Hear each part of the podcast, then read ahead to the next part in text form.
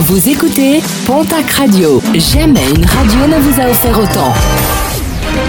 L'information locale à 9h, c'est sur Pontac Radio. Bonjour Jean-Marc Courage Sénac. Bonjour à toutes et à tous. Feu vert aux mesures d'effarouchement. Le cadre de ces mesures a été défini par un arrêté publié samedi au journal officiel. Des méthodes d'effarouchement graduel de l'ours qui pourront être mises en œuvre par tout éleveur, groupement pastoral ou gestionnaire d'estive ayant obtenu au préalable une autorisation préfectorale. Cinq ans de prison, dont quatre avec sursis. Verdict des assises des Hautes-Pyrénées à Tarbes à l'encontre d'un médecin jugé pour viol. Acte commis sur sa jeune voisine, mineure au moment des faits.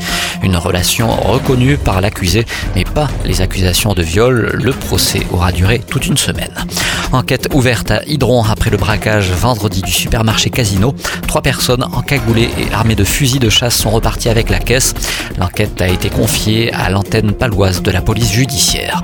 Nouvel accident grave déploré sur les routes de la région. Une collision entre une moto et une fourgonnette sur l'avenue de Luchon entre Gourdan, Polignan et Montrégeau. La victime, une femme âgée de 56 ans, pilote de la moto, a été très grièvement blessée. Prise en charge par les secours, elle a été transportée vers Toulouse. Trop de soleil, des panneaux photovoltaïques ont pris feu sur la toiture d'une habitation à Fleurance vendredi. Une toiture entièrement ravagée par les flammes. Fort heureusement, aucun blessé n'est à déplorer.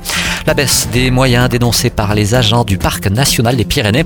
Dans un communiqué, il rappelle que depuis 2011, pas moins de 16 postes ont été supprimés. Une baisse d'effectifs, mais aussi de moyens jugés insupportables pour ces derniers. C'est désormais officiel. À Mont-de-Marsan, le bâtiment qui abritait auparavant les nouvelles galeries a été acheté par la mairie. Une vente attendue depuis 2008. Et pour décider de l'avenir du site, les Montois sont appelés à donner leur avis via un questionnaire disponible sur le site de la mairie www.montmarsan.fr. Et puis euh, l'inauguration ce samedi du nouveau parc Beaumont à Pau. Nouveau car entièrement rénové. Deux ans de travaux et plusieurs centaines de milliers d'euros auront été nécessaires. Parmi les éléments qui auront nécessité le plus d'efforts, les allées ainsi que le théâtre de verdure.